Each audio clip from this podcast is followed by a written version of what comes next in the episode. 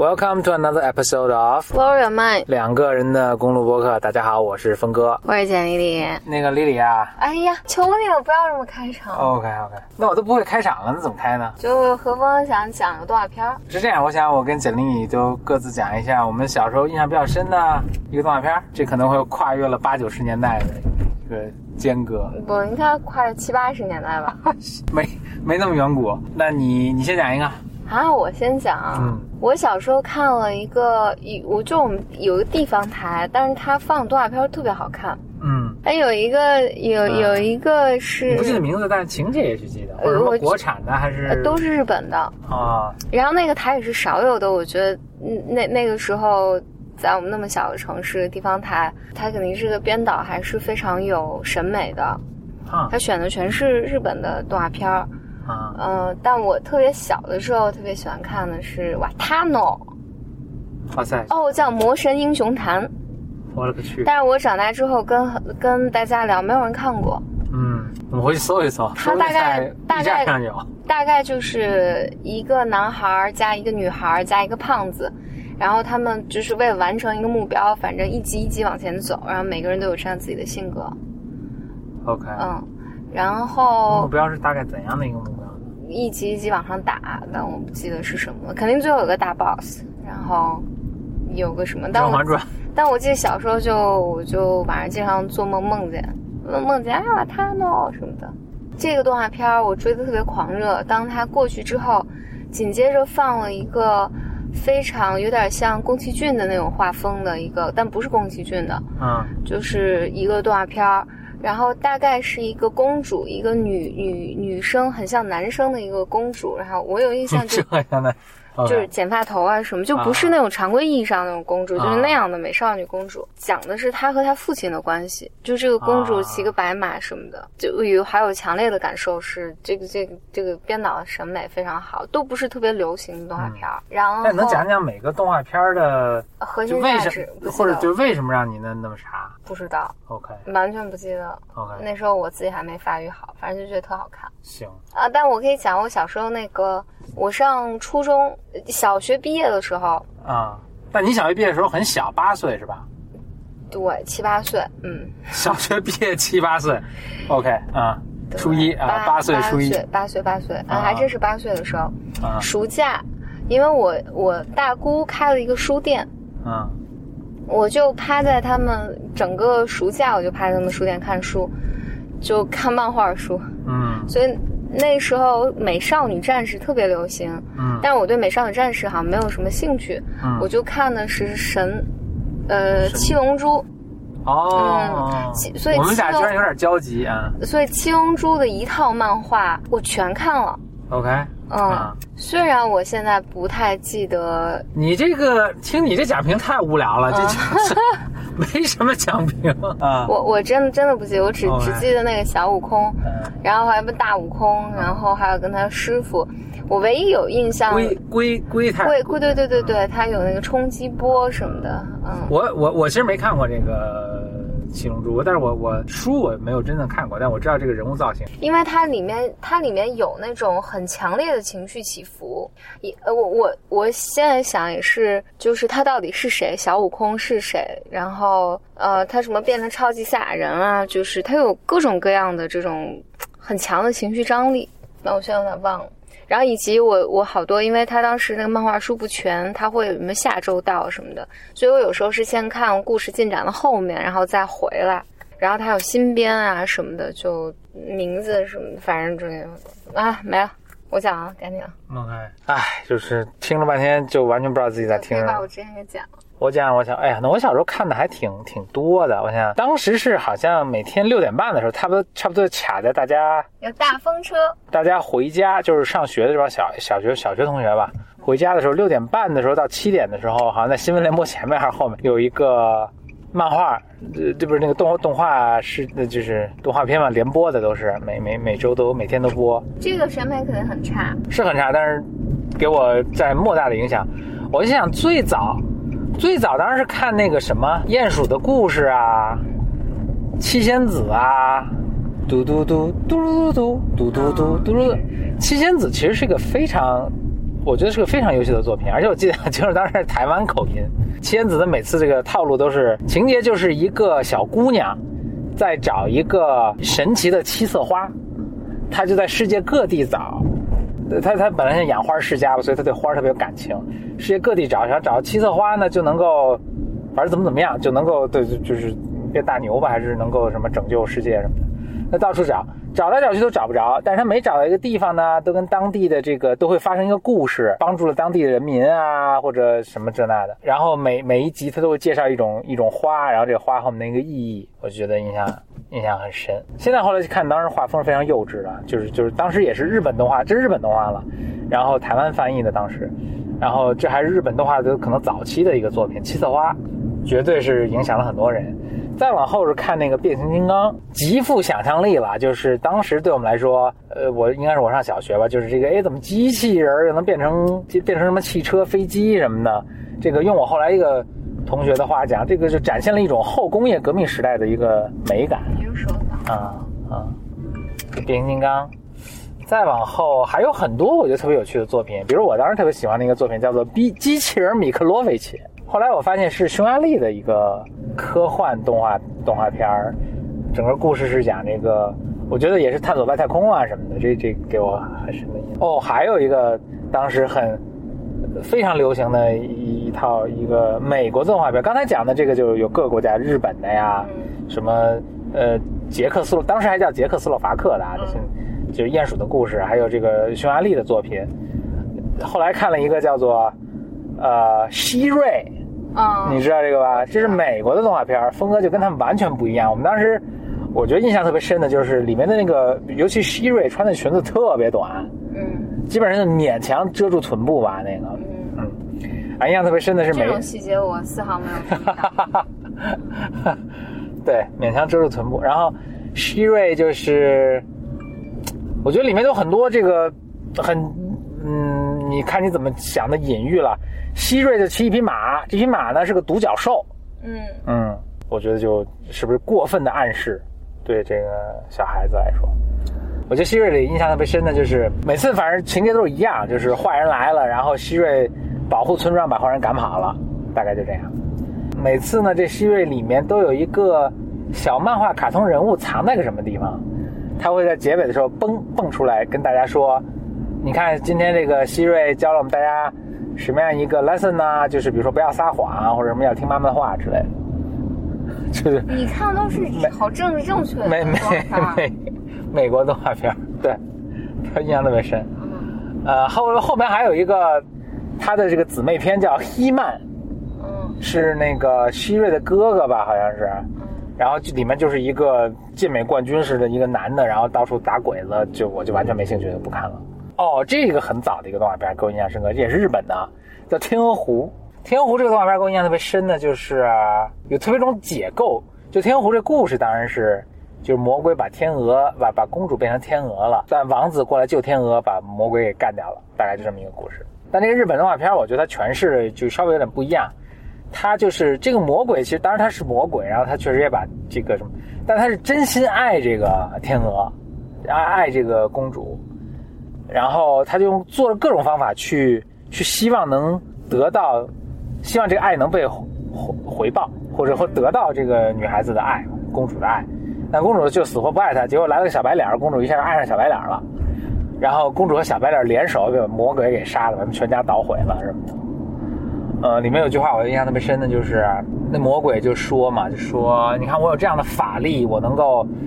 移山填海，我能够这个摧毁毫不费力的摧毁整个一个国家的军队，但是最难的就是你，我永远无法得到你的爱。里面还有就是印象特别深的话，就是魔鬼有一个女儿，对，哎，这魔鬼怎么会有女儿呢？也挺奇怪的啊。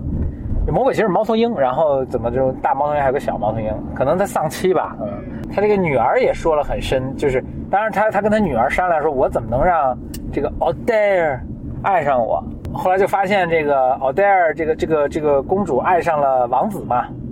魔鬼说：“那不简单，我把王子杀了。”他他女儿说：“爸，你太不了解女人了，你把他杀了，他还是会活在那个人的心中。”然后那魔鬼就问：“那我怎么办？我没有办法了。”那女儿就说：“你要让他让那个王子小白脸爱上别人这这这不太适合给小朋友啊，这看？啊，就我就当时就觉得太深刻了，简直太深刻。而且我觉得，我我以前我觉得我很少，就是我是第一次看这个动画片的时候，我才朦胧的体会到，哎，什么叫性感？什么就是就是他那个就是他那个魔鬼的女儿，就是性感，有那种妩媚的味道，就。就这公主长得基本上是一个第二性征非常不明显，然后极度性冷淡，然后就那那么那么那么一一个一个一个形象。但这魔鬼的女儿，真是当时也是应该上一场配的音吧，就是长得也特别妖娆，有妩媚，然后各种浓妆，然后说话也是，我记得他那种笑声，哈哈哈哈哈，就这样的笑声，我当时朦胧的感觉这种。这种青春期这种萌动，觉得特别特别特别性感。还有一个很深刻的动画片，也是非常早的，也是上一场翻译的，《国王与小鸟》。你你你知道吗？法国动画片，《国王与小鸟》这这动画片实在太深刻了，我简直我我我无法理解了。它是基于安徒生的一个动画片，应该叫什么《扫烟囱的人》，还是什么之类的讲的。安徒生原来那个动画片也特别深刻，但是我多少还能看懂。呃，我可以讲讲原来那个画面，但《光与小鸟》呢，它里面植入了很多什么法国大革命啊，什么这些农民这种，就是或者这个底层人民起来反抗这种封建权贵的这种东西，我就有点看不太懂了。啊，但是那个扫烟囱的人，这个我我这个安徒生原著我看了是挺有意思的。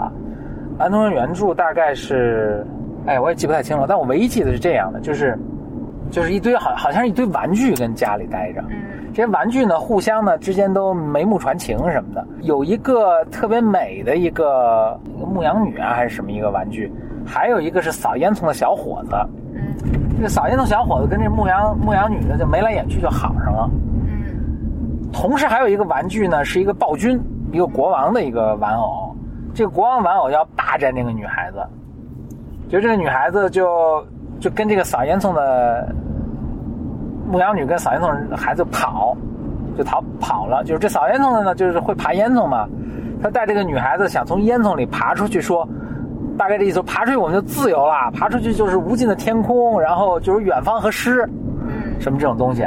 那女孩子信了，就跟着呜呜顺着烟囱爬，但是烟囱又脏又臭了。然后爬上来，爬上来，爬到房顶上，然后我这因为这个扫烟囱的这个，他一一向就在爬在房顶上嘛，所以他也不怕高。他说：“你看。”远方和诗，星空没见过吧？什么这那？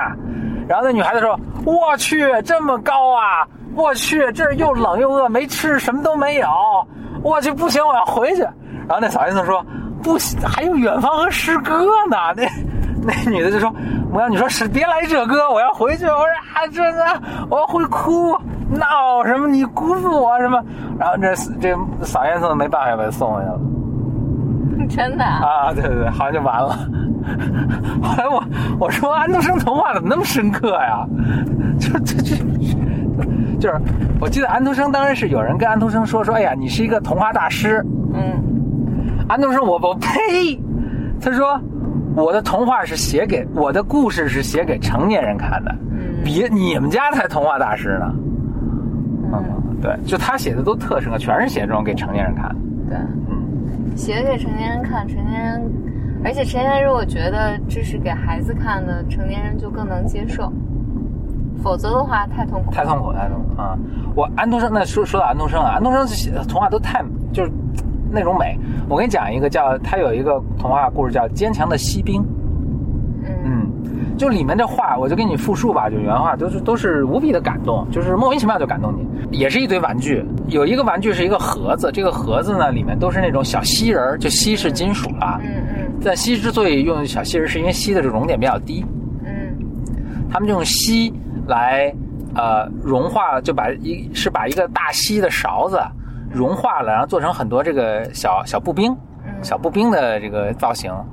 所以它每个都长得一样嘛，好像做了比如说十二个，但是做到第十二个的时候呢，它这个锡不够了，金属不够了，所以第十二个这个锡呢，锡人呢就只做了一条腿。嗯但是它呢，也就一条腿跟这就站岗，跟这站着，就只有一条腿。OK，他们所以他们平常被关在这个盒子里。然后在这屋子另一端呢，有一堆这个纸做的芭蕾舞演员。嗯。然后有一个呃这个最优美的那个芭蕾舞演员，他是做了一个什么踢腿的这个造型，嗯所以他也是一条腿站着。嗯然后这个锡兵呢，就远远看着这个芭蕾舞演员，就就爱上了他。然后他看，哎，说他也只有一条腿，他说他还挺像我的。嗯然后他们俩就老这么远远的看着，远远地看着。然后这芭蕾舞女演员呢也不动，就整天是在。这个锡兵呢，就就有时候被拿出来玩啊，就是什么，有时候被关，大多数时候是被关在盒子里。他通过盒子的缝儿呢，远远的看这个姑娘。嗯嗯，就这样。接下来就是一大堆历险了，就是来了个老鼠，然后这老鼠就威胁这些蜥人啊什么的，然后还叼了这个独腿的这个蜥人就跑了。跑了之后呢，这个老鼠就跑到下水道，然后这蜥人怎么又掉出来了？掉出来之后又被什么一个大鱼吃了，被这个大鱼吃了之后呢，就经历了好多黑暗，但都特别坚强，也不为所动。有一天这鱼被捞上来，捞上来很神奇，又被被这家的家庭主妇给买回来了。嗯买回来了之后就开膛破肚的时候，哎，发现这蜥人什么的，然后说怎么又找回来了，还挺高兴的，又把这蜥人又放回这盒子里，然后别的蜥人说哈，你经历一番历险，啊他就也不说话，他就又看到那个芭蕾舞演员什么的，就有一天。呃，我忘记发生什么事故，反正这个蜥人就不小心被怎么扔到火，这个就冬天被扔到这个燃烧的火盆里去了。嗯。它其实外面是就涂了油漆啊，什么就是红色的这种军装啊什么的，它这个军装就慢慢被烧掉什么，然后他就在火这个火苗之中依稀的还在看着这个芭蕾舞女演员，他想哎，可能我最后一次看他了。嗯那突然呢，就刮起，就是窗户突然被刮开了，然后这芭蕾舞演员也远远的看着他，他们一一直都没说过一句话。突然窗户被一阵风打开，然后刮起一阵风，然后吹起这个芭蕾舞女演员，呜就也掉到这火盆里了。嗯然后就都烧掉了。烧完之后呢，第二天早上这个佣人来清扫的这个时候，就发现火就烧成灰了，然后只这个锡锡人已经被融化了，然后烧成一个小心形的一个形状，就故事结束了。嗯，这是安徒生的吗？安徒生的童话啊，就是这真不是给孩子看的。我再给你讲一个安徒生，我小时候特别爱看安徒生。我在我小时候，我有我爸给我的一套安徒生全集，嗯然后还是繁体字的啊，我看着跟着看。还有一个我特别喜欢的故事，叫做《老谢树的梦》。嗯谢是木字旁一个，我是念谢啊，木字旁一个解释的解。嗯嗯，老谢树的梦，就这个老谢树，老谢树是祈福吗？呃，对对对，那就是那个浮游。老谢树是一棵很老很老的树，它每睡一觉呢就是一个冬天，每醒来呢就是一个夏天，然后已经活了什么八百年什么的。嗯然后每年夏天的时候呢，他又看着这个蜉蝣，就是那种一种昆虫了啊，就是昆虫就是朝生暮死，白天孵化出来。其其其实这科学严格来说不是了，因为它的卵啊还有什么幼虫在水里。那咱们就说吧，它成虫的时候它只活一天，嗯呃，英文叫 Mayfly，就真只活一天，就是而且它活出出来的时候是昏天黑地啊，就从水，它幼虫是生活在水里的，然后从水里孵，就像蜻蜓一样孵化出来，然后就漫天遍野的飞呀飞呀飞呀，然后。呃，安徒生童话写的很美了，就说他们跳舞，从早上起来，他们生活活出出生了，就在天地间跳舞跳舞，然后交配跳舞，听着像一个 海天盛宴。就他们不停的跳舞，跳跳跳跳到黄昏死了。嗯然后老橡树就就死在老橡树这个树的脚下嘛，然后树也很叹息。有一天呢，就是又一波这个呃这个 mayfly 这个这个蜉蝣就出来啊跳舞跳舞，老先生就跳就就叹息了一声。然后这时候有一个蜉蝣就正好在它的跳舞跳累了，就在它的叶子上休息。他说：“哎，你为什么叹息啊？”老橡树说：“哎呀，就是你看你们就活一天，嗯你看你们的一天，你们的什么一百个一天可能是我的一梦，我只睡一觉，然后又你们一百个一天我就醒，就是你你们的你们的三百六十五，你们的三百六十五的倍的人生，只是我的一天而已，嗯就是我我睡一觉就醒来就冬天且夏天，只是我一天而已，什么的。然后那蜉蝣就问：“那你的每一天和一天有什么不一样吗？”老先生说也没什么不一样。然后那蜉蝣就说：“那你的生命跟我的生命没有什么区别。”然后又说：“哎，我现在休息够了，我要再回去跳舞了。”然后就跳跳跳跳了一天，然后晚上就就死了，死在老先生家。老先生就很很很触动，嗯，然后老先生就就这一个夏天，站起来走了。没没没，这一个夏天，你听我说，我结尾可能没跟你说过，你给你讲哦我讲过但是很多年前了，啊我忘了。嗯当时刚开始拍拖的时候讲。嗯。结尾，然后这老师这一个夏天就沉就是沉思，是然后到冬天他就睡去了，就是他的一天结束了，他睡去了，他睡梦中又梦见这种浮游的画，然后他突然感觉到就一种什么力量，让他向上空高飞，然后越然后他的枝杈向上空就不断的去尽力的去 reach，去向上延伸，向高空去，他觉得有什么力量在呼唤着他，有什么呃有什么声音在呼唤着他，有什么力量在让他向高空去去去伸伸出他的胳膊，嗯伸出他的手。然后就是他越伸越高，越伸越高，他感到无比的幸福。然后他突然听听见四处四下天使的声音响起，大家都在呼喊“哈利路亚，哈利路亚”。然后老先生说：“啊，好幸福啊，好幸福啊！”然后说说说生命啊，什么人生的意，什么好幸福，好幸福，好幸福啊！然后第二天早上，人们人们人们经历了呃，然后老先生的梦就结束了。这本来就叫老先老谢叔的梦。第二天早上，人们这个从这个紧锁的房门开开，因为。当晚上是经历了这个巨大的台风，几百年不见的暴风雪，然后人们见到老橡树已经被暴风连根拔起，嗯就是死在了这个那个死去了，嗯结束了。安徒生的美人他就是啊，这人反正要不是嗑药了，要不就是嗯怎么对人生有一个完全不不一样的一个什么什么想法。非常建议大家回去看安徒生童话，童话全集啊，真的要看。而且看那个，就我看的很老的那套的，我也不知道哪儿翻译的那那套版本，我觉得翻译的特别好，里面插画也特别好。我后来去看一些英文版的翻译，我倒觉得还没有中文版翻译的好呢。真的啊？嗯嗯嗯，英文版的翻译就是一个普通的。对，我觉得比较甚至有点稍略有点俗气的一个呃，就是这么一个童话。嗯中文版翻译的真是，我觉得可能老一老一辈译者做的真是好美啊！